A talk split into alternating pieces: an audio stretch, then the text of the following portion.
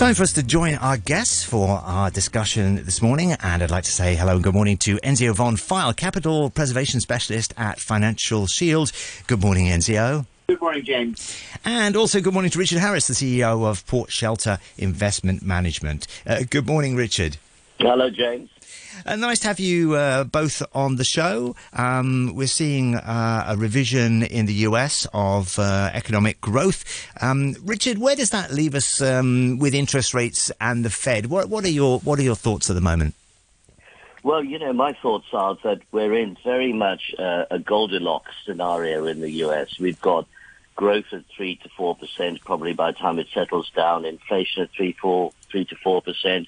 Interest rates 3 to 4%, employment 3 to 4%. You know, it almost doesn't get better than that. So you have to wonder why there is so much enthusiasm in the US about getting interest rates down, unless we really do start going into a recession. At the moment, things may slow down a bit, but no real sign of a recession. So I don't really see any reason for the Fed to actually start lowering aggressively.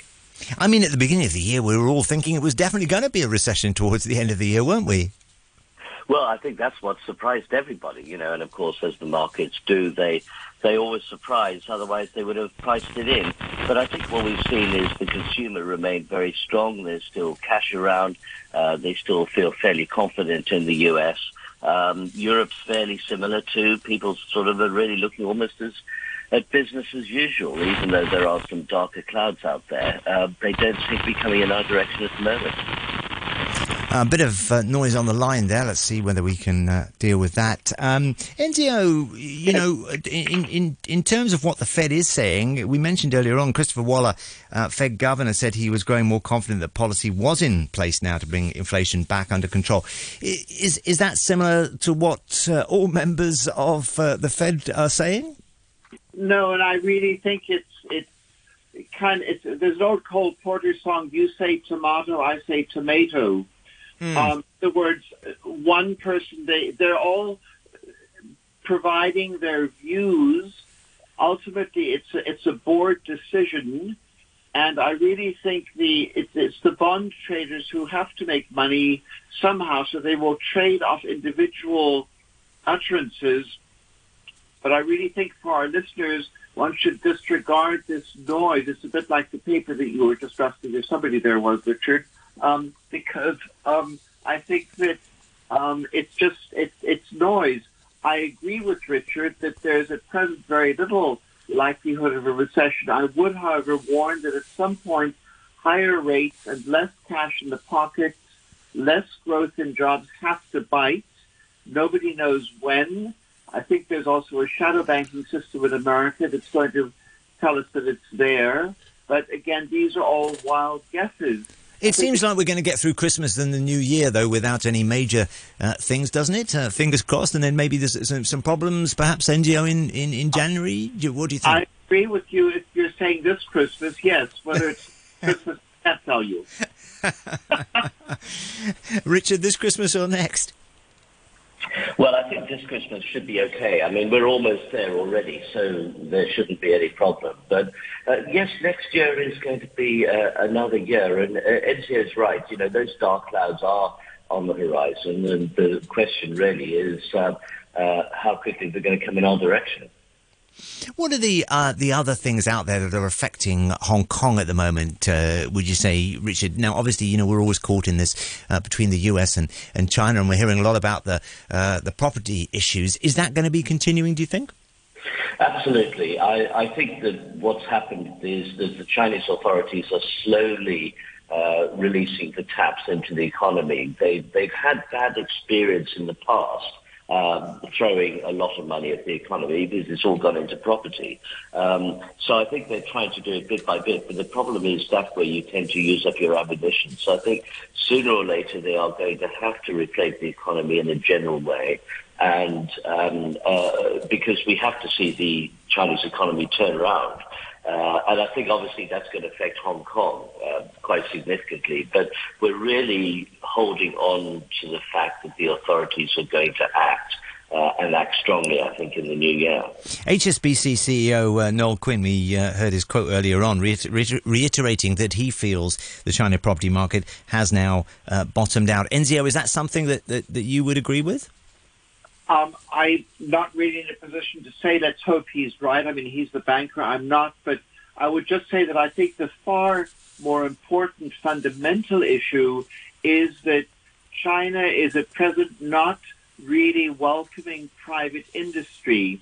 They may say they do, the private sector, but they're not really allowing the private sector to create those 80% of jobs which the private sector is good at creating from a demand side. In other words, the private sector creates jobs where there's demand for jobs, whilst the public sector creates jobs where it thinks there might be demand. And that's not so clever from the public sector. So until the Chinese mindset turns on that, the governmental mindset of China of allowing the private sector to create jobs, I'm afraid China is just not a buyer. I think Japan is. China is not.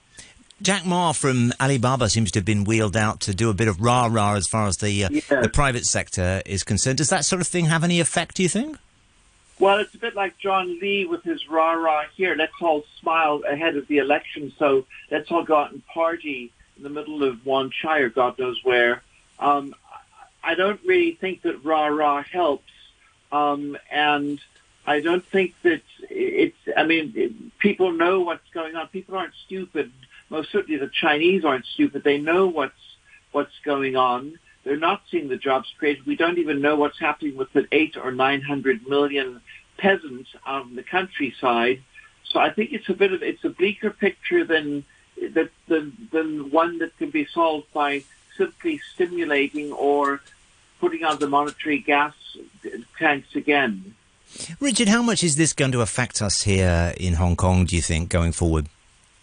Well, I think the Chinese economy affects us dramatically. You know, we're joined at the hip now with it, and any positive moves in China are going to be reflected here. I suspect we probably are close to the bottom. I mean, it's always dangerous to say such a thing, but I don't think that the issues for the property market now are being ignored. They are being dealt with. Yeah. They are being focused on, and there are a lot of measures, I think, that are now being put in place to try and isolate some of the really big, nasty, bad debts from the rest of the economy. So I think that's good, but I think, you know, listeners really do have to be aware that we're probably looking at a couple of years before the local property market is really going to react, because it just takes time for the bottom to be found, people to feel confident, and to things start building from there. But when I think that happens, I suspect Hong Kong will probably be an option on China, and by that I mean that people will want to move into Hong Kong quite actively because of its different jurisdictions, slightly different status, and the fact that the authorities are keen to keep Hong Kong as a major international centre. I mean, property owners here are all going to want to know, are we at the bottom? And, you know, is there still more pain to come in terms of the value of their apartments, right? Well, the interesting thing there is that we're probably not showing the bottom in the market because there's so little trading. People don't want to sell at the bottom. You know, we could be another 10% below where we are now, I think, if you're looking at real prices where you want to sell today. So people are just not selling. Now, those prices may never be seen in public, but that's probably where we are now. But I think that what tends to happen in these cases is if people have to sell, they're going to have to sell very cheaply at the moment.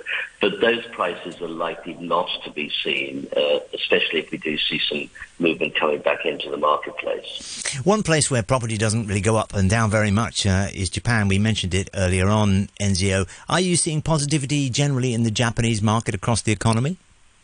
Yes, I think it's a mindset change. I think that the Japanese finally, after 30 years of school prayers, have decided that it's time to allow a younger generation to come in which does not want lifetime employment, which does not want just a steady salary, which does not just want the "it takes time" mantra in Japan that I used to get when I was covering Japan. So I do think that there's a change in the mindset of Japan, and I think that that's why the market really, since about 2022, I believe, has doubled. in value, and the retail sales have gone up since about 2022. So I think that things actually very much on an economic time basis, economic clock, and on a mindset basis are in fact improving excess supply of money, excess demand for goods coming through, retail sales up down 5% year on year. They were down about 21% a couple of years ago, year on year. So I think those are good numbers. Just back to what Richard was saying about Hong Kong's property, of course, as my dear old brother-in-law always said, when interest rates are low, the wrong people get rich. I think now, however, what we're seeing in Hong Kong is that much mainland money is coming in, and there are very, very bright mainlanders coming to Hong Kong. That's our real hope to get our economy going in here, are the mainland, not just the buyers, but the mainland brains coming into Hong Kong, and that's our real hope for the future. Richard, turning to another sector, I know you keep your eye on the crypto world. These big fines that have been dealt out in recent days, including Binance, $4.5 billion. Is that going to make a big difference to the crypto market, do you think? What do you see going on there? I think it's a complete sea change. You know, the crypto exchanges like Binance and FTX and JPEX, they were all set up to make trading Bitcoin easier. But unfortunately, they weren't set up in a regulated environment. So we've seen all sorts of things. You know, Binance has been accused of abetting terrorism. FTX, of course, with Sam Bankman-Fried, went bust spectacularly to a tune of $8 billion. And we've had our own issues in Hong Kong, too. So I think, yes, there's going to be a sea change. I mean, we were talking about Charlie Munger, who sadly passed away yesterday, describing crypto as rat poison. And then when it went up 9 times, he described it as more expensive rat poison. Well, I think that the regulation is going to come into that market quite quickly. Crypto is not going to go away, but it's going to become a lot more focused, and it'll come to a situation where the ordinary investor will feel maybe a little bit more comfortable about investing in these highly volatile and speculative assets. So a bit more normalised overall. Yes, it'll take some time, and it'll still be cowboy country for a bit. But, you know, these kind of fines mean it's going to be very difficult for the cowboys or any cowboys to try and set up exchanges just as easily as they were before. Richard Harris, thank you very much. Richard is the CEO of Port Shelter Investment Management, and also joining us this morning on the show, Enzio Von Pfeil, a capital preservation specialist at Financial Shield. We'll